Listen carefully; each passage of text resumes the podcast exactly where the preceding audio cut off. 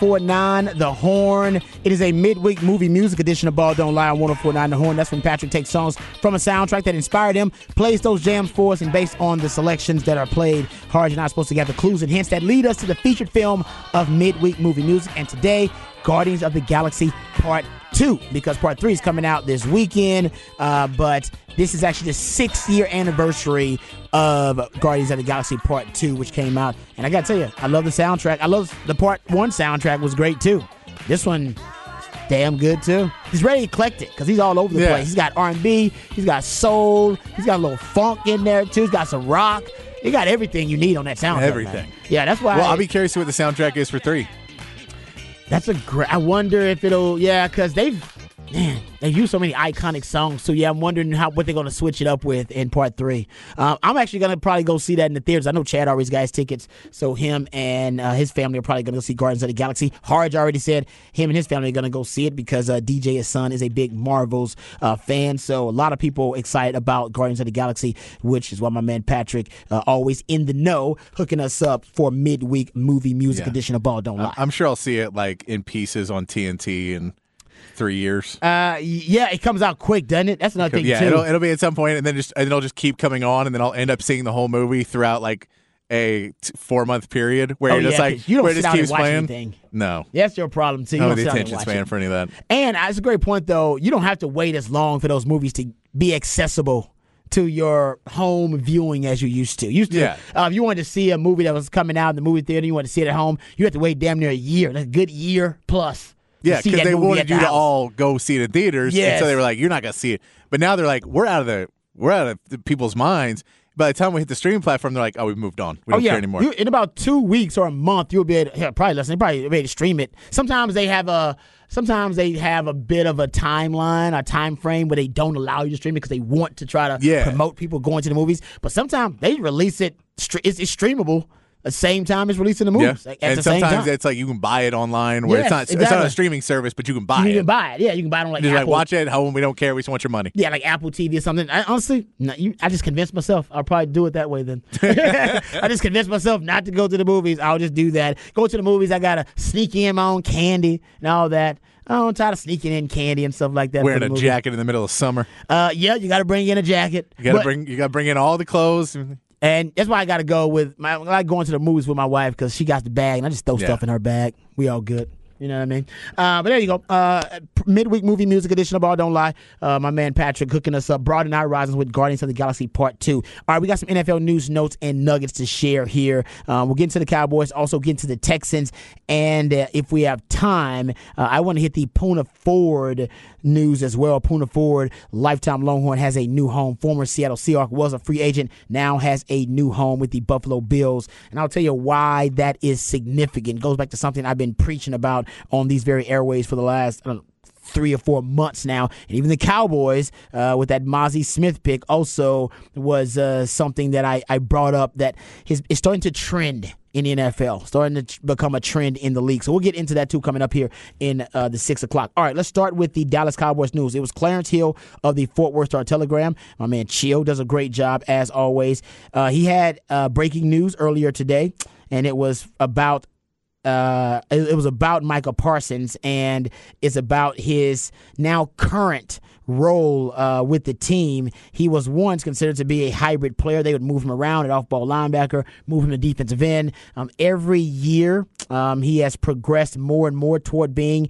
a, a more of a defensive end and less of an off ball linebacker. Um, he uh, reported today, Clarence Hill did, that Michael Parsons informed the media that he is switching full time to defensive end. Cowboys Pro Bowl linebacker Michael Parsons is not participating in team off-season program.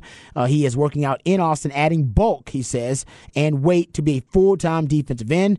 Um, he said that he will return to the Cowboys for OTAs. He tweeted out in response to that report, LOL, people hear bulk and think I'm going from 246 to 270. If you've seen any of my videos, I'm still very slim and I'm putting on good weight. I'm standing at 252 currently. I will not surpass 255 at any time in my career. This is just me putting on more muscle to carry the load. There's no doubt Michael Parsons is going to end up being the highest paid defensive pe- player in NFL history.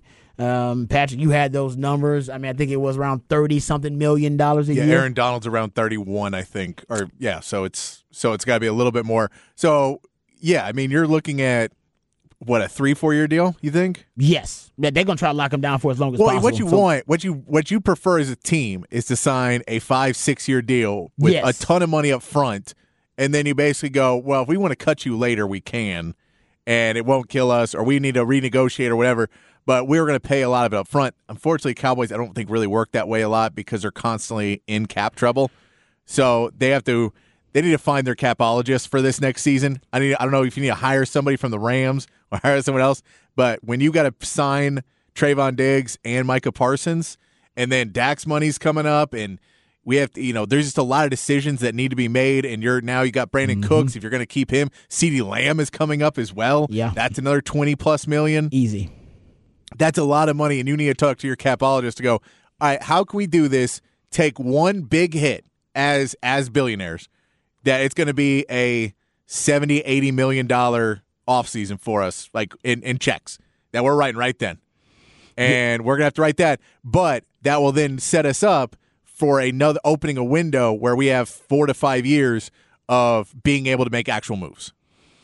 I'm with you. I, I think they should be even open to a shorter term deal with a lot more guaranteed money in it, and you can front load the deal, essentially go cash over cap as you've talked about. Now I know the, Cowboys don't usually do that, as you just said. Uh, they prefer to um, really work the salary cap or maneuver the salary cap uh, the closer they get to the you know to to the start of the new year, um, rather than try to increasingly give themselves enough salary cap room because they don't they don't really operate in free agency. A lot of teams they want to maneuver the salary cap and have enough room so that they can really make moves in free agency. Cowboys don't operate that way. Most homegrown team in the league they operate through the draft, which gives them a lot of salary cap breaks because they're paying they're basically getting the best bargain you can get for talent acquisition.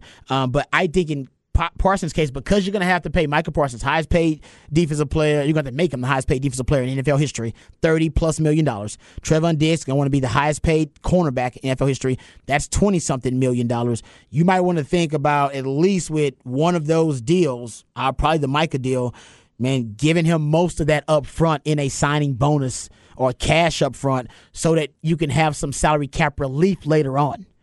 Um, and I assume one day you're gonna want to restructure. You're gonna want to keep Michael Parsons with you throughout the entirety of his career, or at least the most of his prime. And he's I don't Yeah. even know if he's actually. I don't even know if he's at, at the, the the cusp of his prime. I don't know if he's on the precipice of his prime just yet. Well, and I He- mean, we're going to see this year with uh, moving to D end if that Exactly. if that in, if it raises his stock, where he's going to have more sacks and, and is a better pass rusher with Mazi Smith in there or a pass uh, defender. We have to see if that all works out, or if oh man, there was something to be able to move him on the edge and have somebody else. I like moving him around, and I hope they'll still move him around. I think Mike. I think that Dan Quinn is. He believes in positionless football. He's a progressive mind. I think he'll still move him around, but there's no doubt every year uh, he has been progressing toward being a more of a full time defensive end. In year one, 374 snaps on the D line, 498 at linebacker. Year two, 738 snaps on the D line, 171 at linebacker. So it has been a natural progression for him, but it, it, it is a nightmare for offensive coordinators when matchup based week to week game planning, they have to figure out where the hell Micah Parsons is. It's like find, it's like where's Waldo? Yeah. Except the nightmarish version of it. Where the hell is Micah? When you know where Micah's gonna be, now Micah is elite and he's still gonna get 12, 13 sacks. He's gonna get his. It does make it easier to game plan when I know where he's gonna be. I can put a back over there to chip him, put an H back over there. I can make him run the hump. I can just make it tougher. I make life tougher on him because I know where he'll be. Hopefully, depending on if they have a elite left tackle or elite right tackle, make his life easier. Run him on lots of twists and stunts. Nobody runs more twists and stunts and loops up front than Dan Quinn. But also give him advantageous matchups in pass rushing. Uh, try to get him on an interior offensive lineman. And the way they did that last year was they would move him inside to the off ball linebacker position, either run a twist or a stunt, or have him blitz the interior gaps. Yeah, and I mean, I still do. And I think too, you mentioned earlier that you know because you still have Johnathan Hankins under contract for this year, and you added Mazi Smith, you can run packages with two giant D tackles in there that are going to take up some space and it really can limit what an O line can do when they're trying to stop two giant people Mm-hmm. coming up the middle right at him. And so if you say Micah Parsons, even though he's you know he's playing on the line, can do a delayed blitz because you basically push, try and push three to four linemen with two guys, and then engage Micah Parsons while they're trying to stop Mazi Smith and, and Johnathan Hankins. There's ways you can move stuff around. And again, we're you know we're saying all this without saying Lawrence is Demarcus Lawrence is on the other side, who is a very good pass rusher as well. You know what I would like to see? In addition to, I do think you'll see Hankins and Mazi Smith on the field at the same time, especially when you're playing the Eagles. Yeah, I mean, Like, I think you'll see that. Hey, we But- saw the whole no more, no more uh, QB sneak. Yes. that that lineup for the QB sneak. With Yes. you do that, and then you put you know whoever your linebacker is right in between those two guys, and you just have a lot of body mass. I think something else that I, I believe Dan Quinn's going to do because we actually saw it in Micah's first year a lot. We didn't see it so much in his second year um, because I think they had more pass rushers they trusted. But they, they would have a package where they would essentially have Micah Parsons playing the off-ball linebacker, and I know he's not going to do that. He's moving the defensive end full time, but they would spin him down to Demarcus Lawrence's side and bump Demarcus Lawrence inside on pass rushing downs, almost to make a NASCAR package. And I wonder if at times, depending on the matchup week to week, if you have a NASCAR package and you could bump Demarcus Lawrence inside. Remember, they got Dorance Armstrong. They like him a lot. Uh, they got Dante Fowler still. They like him at defense end. They got Sam Williams, who they like at defensive end. There will be packages, I guarantee you, where they're going to bump one of those defensive ends inside. Whichever one they put on, it's probably going to be Demarcus Lawrence. He has the most mass Yeah. and can easily do that. Get them bumped on an interior, a less athletic interior uh, defensive line, offensive lineman, excuse me, and then have Micah rushing from the outside in a, you know, obviously a, s- a souped up pass rushing package where you have more defensive ends on the field than actual, you know, defensive linemen, if you will. And although, you know, you don't want to do that on early downs, on pass rushing downs, on predictable passing downs, that would be a hell of a pass rushing yeah, package. and, and I mean, you throw an Overshown in there as well. When you scoot inside, that Overshown is someone you can stick and rush on that outside as well as an edge rusher because we know he's he's rushed the quarterback well on third downs at Texas. So if you say you can kind of run that package with that, and when you're when you do that, you overload the other side. So you're basically attacking from both because now you have Overshown coming on this one side. You got Micah Parsons in the middle. Mazi Smith is now moved over, and Demarcus Lawrence is on the other side. You're now pressuring on Lawrence's side. Mm-hmm. You got Micah Parsons coming straight up the middle, and Overshown coming in the outside. There's just so many different ways with this, with the additions you made of Overshown and Mazi Smith, and now putting Micah Parsons solely at DN, where you know this D line can line up in so many different ways that are making it really difficult for other teams. And I know it's kind of set up in the hey, we have to beat the Eagles because if you're playing for a Super Bowl, you have to try and beat the best teams, right?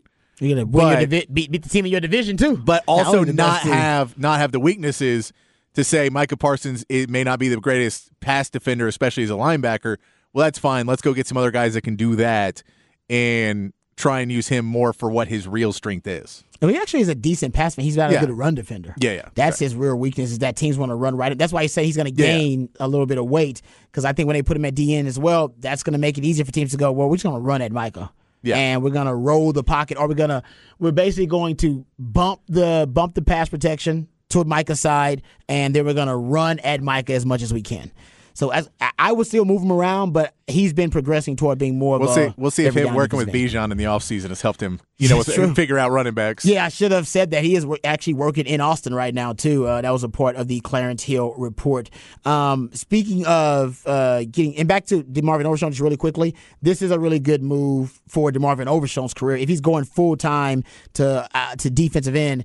They're gonna have Leighton Vander Esch and Damone Clark are probably gonna be there two starting off ball linebackers. After that, I mean, they're not really confident in Jabril Cox. They don't like Jabril Cox as much as I do. Um, they waned on him last year, and after that, really, the I think the Harper. They had the Oklahoma State linebacker, um, and he was coming off I think an injury last year. But they don't have a ton of depth at off-ball linebacker. Overshown's gonna get a shot now to play, and as Patrick mentioned, he's really good at pass rushing. As a matter of fact, he said the Dallas Cowboys told him one of the things that uh, really attracted them to Marvin Overshown was his ability to rush off the edge as a passer. He had a 25% pressure rate last season for Texas, and that was higher than a lot of those linebackers, Noah Sewell, uh, Daiyan Henley, Drew Sanders, uh, Jack Campbell. It was actually a higher pressure rate than those guys. So he's a natural pass rusher off the edge. Cowboys might be uh, utilize, weaponizing that talent as, uh, as well. All right, uh, getting to the other uh, story here uh, in the state of Texas, uh, the Texans, who had a really good draft, they drafted C.J. Stroud to be their franchise quarterback, and they also drafted Tank Dell, Nathaniel Dell, in the third round, the wide receiver out of U of H. Now he admitted recently, um, and Patrick, can we have this sound ready? He admitted, Tank Dell admitted recently that a big part of his selection by the Houston Texans was the reference, if you will, um, or the go ahead, the okay from CJ Stroud. Apparently, CJ Stroud went out of his way to not only reach out to Tank Dell prior to the draft, but also to speak with the Texans about the uh, the receiver and how much he would have liked to have him as a part of his weaponry um, that he's uh, targeting there with the Texans. Here is uh, Tank Dell of the Houston Texans. Like right after the um, combine, we was texting each other and stuff like that. And he was just telling me like, man, he like how well he talked to me after the combine. He was just like, boy, I like how you run routes, like how you, you know play football. You know, he said he been watching me and stuff like that. And then I told him vice versa, and you know I appreciated him and stuff like that. and then like he, um, I think it was like after he got drafted, you know, I sent him congrats. And then I was like, tell him come get me. I told him tell him come get me and stuff like that. He and then he was like, I got you, trust me. And then um, the next day, I think um, he called me. He Facetimed me out of nowhere. Like I texted him. Yeah, I texted him and he Facetimed me. And then he was like, "Man, I told him I want you." Yada yada yada. This, that, and the third. So I was like, "Okay, it can it can happen." And then you know, I got that call. I do love Tank Dell's usage of this, that, and the third because this, that, and the third is basically a newer, modernized version of yada yada yada. He used both of them, yada yeah. yada yada, and this, that, and the third. This, that, and the third. I'm gonna start using that. Now, this is not the last time you're gonna hear this, that, and the third. This, that, and the third. I love it. Oh, but here's the uh, really the anecdote about that uh, that story that I think is really interesting. That NFL teams are now really considering chemistry between players, not only mostly quarterback, wide receiver uh, connections, but they're considering chemistry as a real data point in evaluations and in their you know reasons for talent acquisition and it's it's really interesting because we talked about this actually last year when the Raiders brought in Davante uh, Adams and was like, oh man, they're bringing in Davante Adams. Big talking point was they're reuniting him with Derek Carr, you know, reuniting, and it feels so good. And then we started to point out there are other examples in the NFL of teams prioritizing chemistry between players: Joe Burrow and Ja'Marr Chase, Jalen Hurts and DeVonta Smith, Tua and Jaylen Waddle, um, even Kyler Murray and Marquise Brown. Remember, Kyler Murray reportedly needed a friend.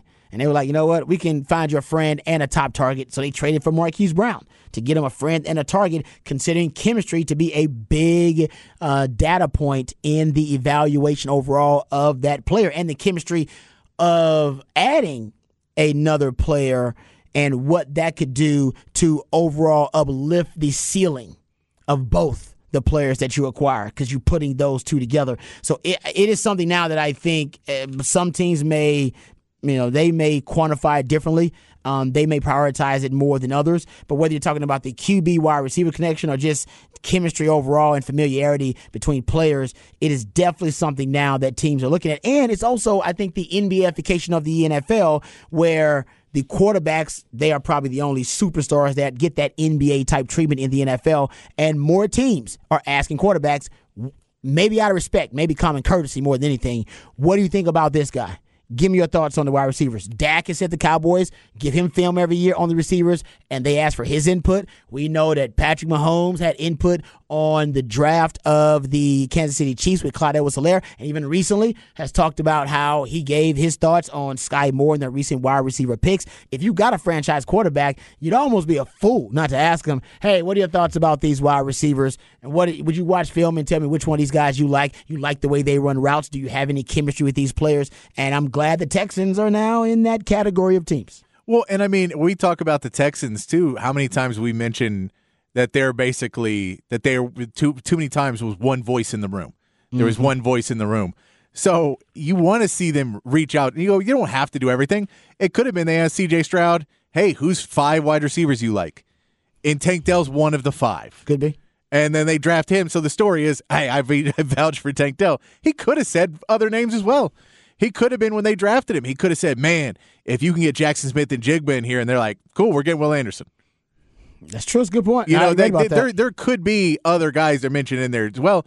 But you want to go, hey, name the why do you like this guy? What are what are the factors? Because you you talk to him on a different level than we do. We talked about this with Dak a few weeks ago, uh, looking at players. It's like you you talked to him at the combine, and we we're job employers.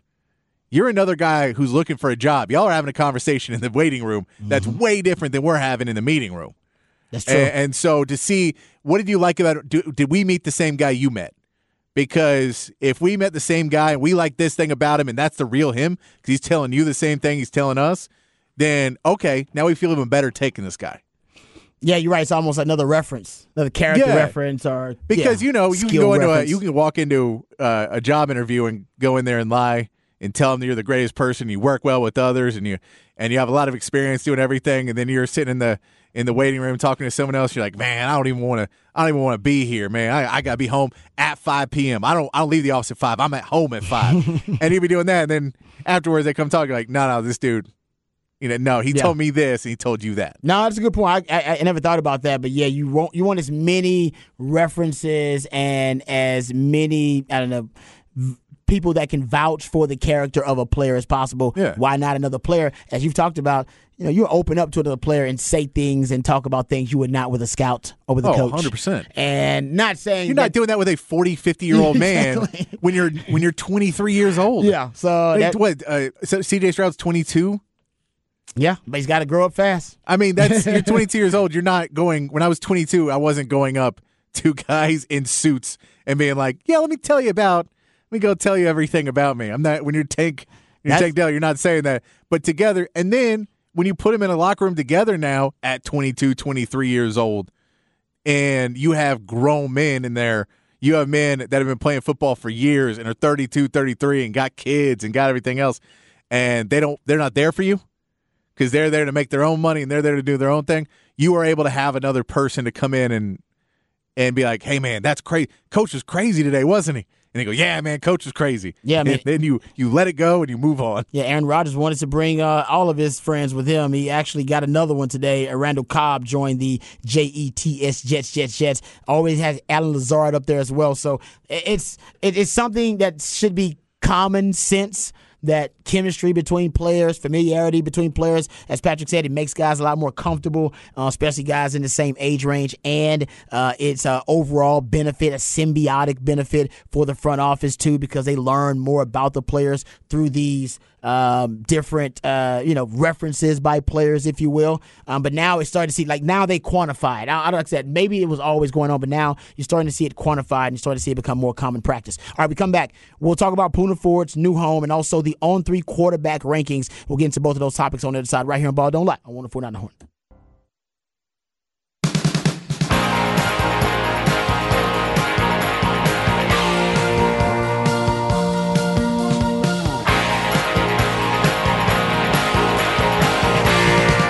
Welcome back to Ball Don't Lie right here on 1049 The Horn. Uh, the Flex crew's already in the building. Your Wednesday night flex will be coming up once once we get done. Uh, before we do that, though, I got I got to get into this On3 quarterback rankings. I also want to get to this Poona Ford news on a midweek movie music edition of Ball Don't Lie when Pat- Patrick takes songs from a soundtrack and based on those selections, we are supposed to gather clues and hints that lead us to the featured film of midweek movie music.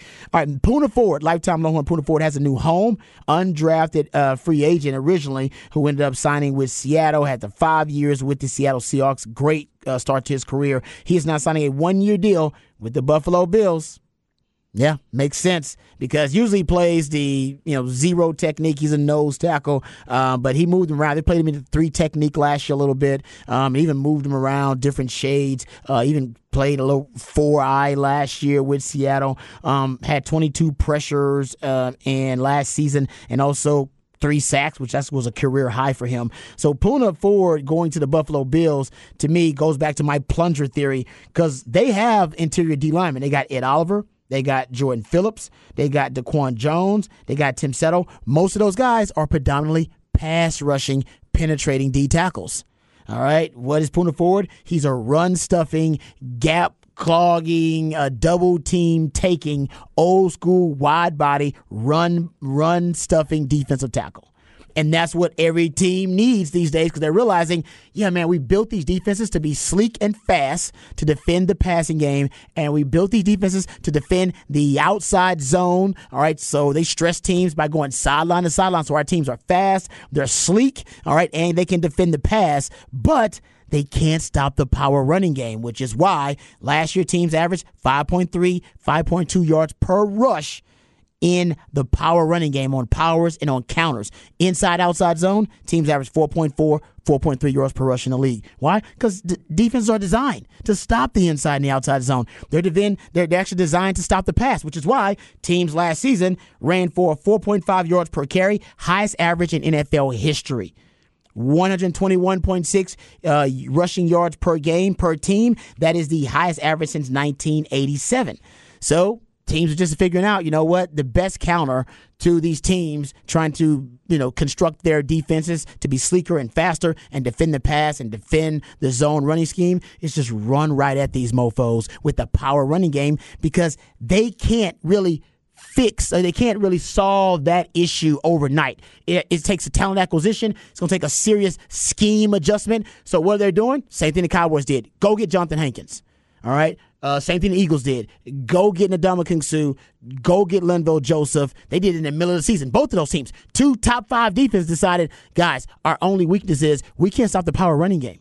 And that was a weakness for the Cowboys. So so much of a weakness, in fact, that they decided to draft one of those plungers I talk about in the first round. Now, most teams decide, like the Bills, like the Cowboys last year, like the Eagles did last year, you know what? I don't want to spend a ton of money on a position that's going to have a, a ton of wear and tear like the interior defensive lineman that does all that dirty work, all right? And I don't want to necessarily pay somebody high dollar or top dollar for that specific purpose when it's not a premium position. That's why they want one year rentals and mercenary deals.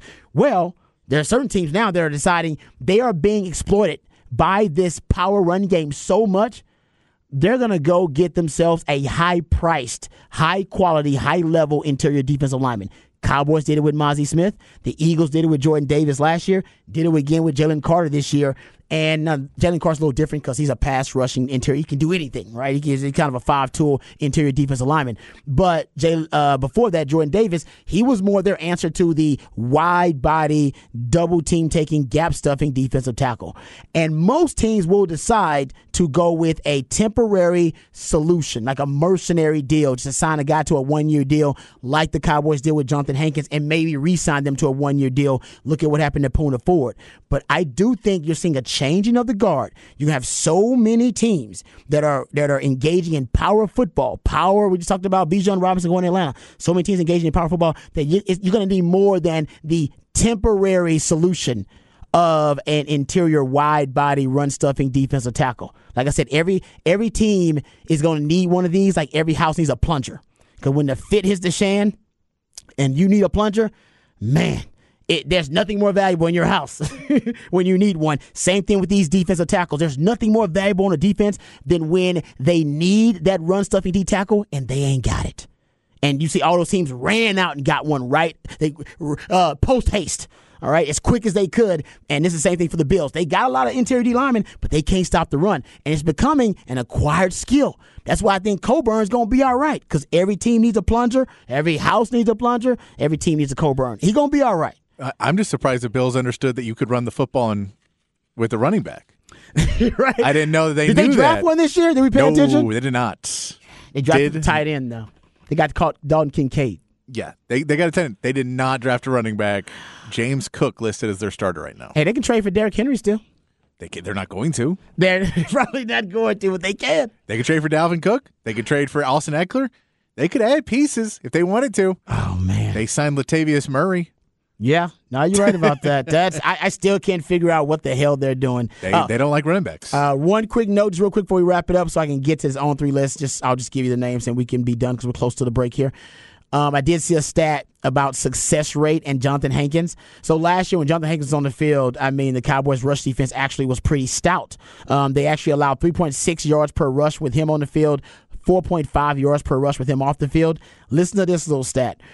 The best run defense in the NFL last year had a success rate of 73%.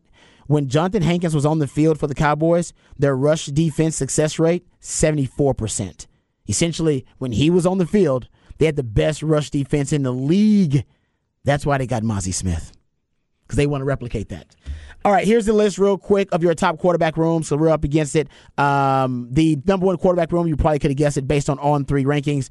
It's Lincoln Riley's quarterback room. Yeah, you got Caleb Williams. You got the top quarterback uh, projected, the top pick overall in the 2024 NFL draft in Caleb Williams. And even behind him, I mean, the rich get richer uh, because they have uh, a ton of talent there uh, at USC. So USC is number one on this list. I think a lot of that is the reputation of one Lincoln Riley. But they also got Malachi Nelson, who's a five star, uh, and Miller Moss, a former blue chip recruit, too. LSU number two on this list, Brian Kelly uh, with Jayden Daniels and Garrett Nussmeier as his two options. Both of those guys caliber, uh, starting caliber quarterbacks. And number three on this list, yes, ladies and gentlemen, it is Steve Sarkisian and, and his trio of quarterbacks in that room. Quinn Ewers, who was the highest rated quarterback in modern recruiting uh, in the last 20 years. Maalik Murphy, who some people believe if he left Texas via the transfer portal, which he did not, that he could start for several Power Five programs, probably including Alabama right now. And then Arch Manning, the prince that was promised. Uh, and they don't even mention uh, Charles Wright, the quarterback from Austin High. So Texas Texas Longhorns a lot of uh, firepower, a lot of arm talent in that quarterback room. Uh, and even this year, if Quinn Ewers can't get the job done, but we all assume that he will. In the way too early mock drafts, they have him as a top ten pick most of the times. But if he cannot, then uh, a lot of people are excited about the prospect of Maalik Murphy uh, being able to show off that cannon. Remember, Sark said he's got a stronger arm than any quarterback in the room including Quinn Ewers. So uh, a lot of high expectations for the Texas program. Oh, to round out the top five, you have uh, Drake Maye in North Carolina at number four. Oklahoma, there you go, with Dillon Gabriel and Jackson Arnold. They are the fifth highest ranked quarterback room in the country, according to On3 Sports. All right, we come back. We'll wrap it up, put it in the oven, and let you know what's on tap. Right here on Ball Don't Lie on 1049 The Horn. Papa Top again. You mind if I have some of your tasty beverage to wash Oh, yeah. yeah. I've been known to drink a beer or two. I think a man working outdoors feels more like a man if you can have a bottle of suds. It's only my opinion, sir. I got beer. I got bottled breast milk. Eh, why don't we start with the beer? Okay. It's 5 o'clock somewhere. Wait, it's already 5 o'clock here. It's time for What's on Tap. How about a nice cool drink? That is oh, really man, good. That's good. That's. That is, mm, mm. Uh-huh, uh-huh, Papa Top again. All right, welcome back to Ball Don't Lie right here on 1049 The Horn. Getting ready to wrap this thing up and put it in the oven. Before we do, we'll let you know what's on tap. Uh, if you missed any part of the show, just go to hornfm.com and you can catch up with them on the podcast page. We got the Flex Crew coming up next. I just got done uh, having a little conversation with the Flex Crew. My man Zach Lucero, Nolan the Seed, Cameron is in the building too, hanging out. Yes, sir. Man, it's uh, it's gonna be a hype show tonight. Also, special guest. They're gonna have the LASA football head coach Derek Lewis. Uh, he's gonna be joining me, and I believe I got a chance to meet Derek Lewis at the uh, at the San Antonio All American. Uh, they had the All American game, but remember yeah. they had the football camp prior to that for all the uh, the young players. Um, and I met Derek Lewis there when I was a volunteer coach uh, for Anthony Williams at one of his uh, showcases there. So that was really fun. And he's a really cool guy. Uh, I'll be looking forward to hearing that interview and Anderson's baseball slash football all world athlete Ed Small, who's an all flex wide receiver on our all flex team, but also a UT baseball commit. Uh, he is going to be live in studio. And uh, man, I remember the first time I, I was talking to Zach about it too. The first time I saw him play, it was, it was actually 7 on 7 actually, because we went out there to watch the guys play. And they kept telling me he was a baseball guy. And I was like, man, he don't play like a baseball player. He, some some football players when they say he's a baseball player, he's a track guy. Yeah, yeah. Playing football, they play football like they're a track guy playing yeah, football, yeah. or they're a baseball player avoiding football. contact. Yeah, he that ain't him. No, no he plays. He play. So I, I would love to see him play baseball because I like I said, if he's he's obviously a better baseball player than a football player, and I think he's a tremendous football player. So you're saying you don't want to be a first baseman when he's coming down the base path? Hell no. And I think he can and he can run run as Dion say too. So he might be stealing base paths too, man. Uh, great athlete there. So looking forward to the flex of the Wednesday night flex coming up next. All right, uh, Patrick, what you got on tap, brother? What's on Uh, tap? I'm going to watch uh, the basketball game. It's coming up here at 7, Philly and Boston. Oh, yeah. We'll see that game. And then since I've only got one game tonight, I may be watching the new John Mulaney special. I have not not checked it out. I've heard good things about it. oh yes, this is about his uh, struggle with addiction. He struggled with addiction Yeah. during COVID, all that coming back, which seems going to be interesting coming from him because he's a very his delivery. Oh, very- yeah, he's kinda And then I did and- cocaine. Yeah, Uh, yeah. you know it's going to be an interesting thing. And I saw an interview with him. I don't know why I was watching it randomly. He went on some podcast and they asked him if he had ever it, did his drug habit get so bad that he went, he had been to a trap house. And he's like, and he's like, I didn't know what it was. They had to describe what a trap house was. He's like, oh no, I definitely have never been to a trap house before. So uh, No. yeah, I actually uh, saw an interview, so I know he's making rounds about no, that. I, had, I had- went to a crack house once when I was in driver's ed, which I didn't realize at the time. But you, you were didn't like, realize it was a crack house? yeah, no, the drive, the guy who was t- drive, teaching the course. Uh, yeah, crack houses have a there. There are certain things, commonalities between all crack houses you should recognize. Yeah, I was I was 15 years old, did not know at the time, and then you were like, you're like, why are we going to this house? It got broken windows and all this. The guy's like, I'll be right back, and just Oh, went no. in, and then got it. I'm just sitting, and he just had me drive him to a crack house while teaching me how to drive a car. Oh. Wow, wow. Oh, Something else. Uh, I learned something new about Patrick uh, again today at the end of the show. At least he I'll actually save it up for the been end. to a crack house before. Hey, you know what? Hey, good for you. I stayed in the car. I was in the car. You were good. Oh, so you didn't go in the crack house. I did not go in. You've been to one though. You saw it. uh, all right. Thanks to my man Patrick. Thanks to my man Harts. Thanks to all of you guys out there for listening. Remember, the revolution will not be televised. We'll be talking about right here on Ball Don't Lie. We love you guys. We mean that. Take care of yourselves, but more importantly, take care of each other. Wednesday night flex coming up next. Don't go anywhere. Peace.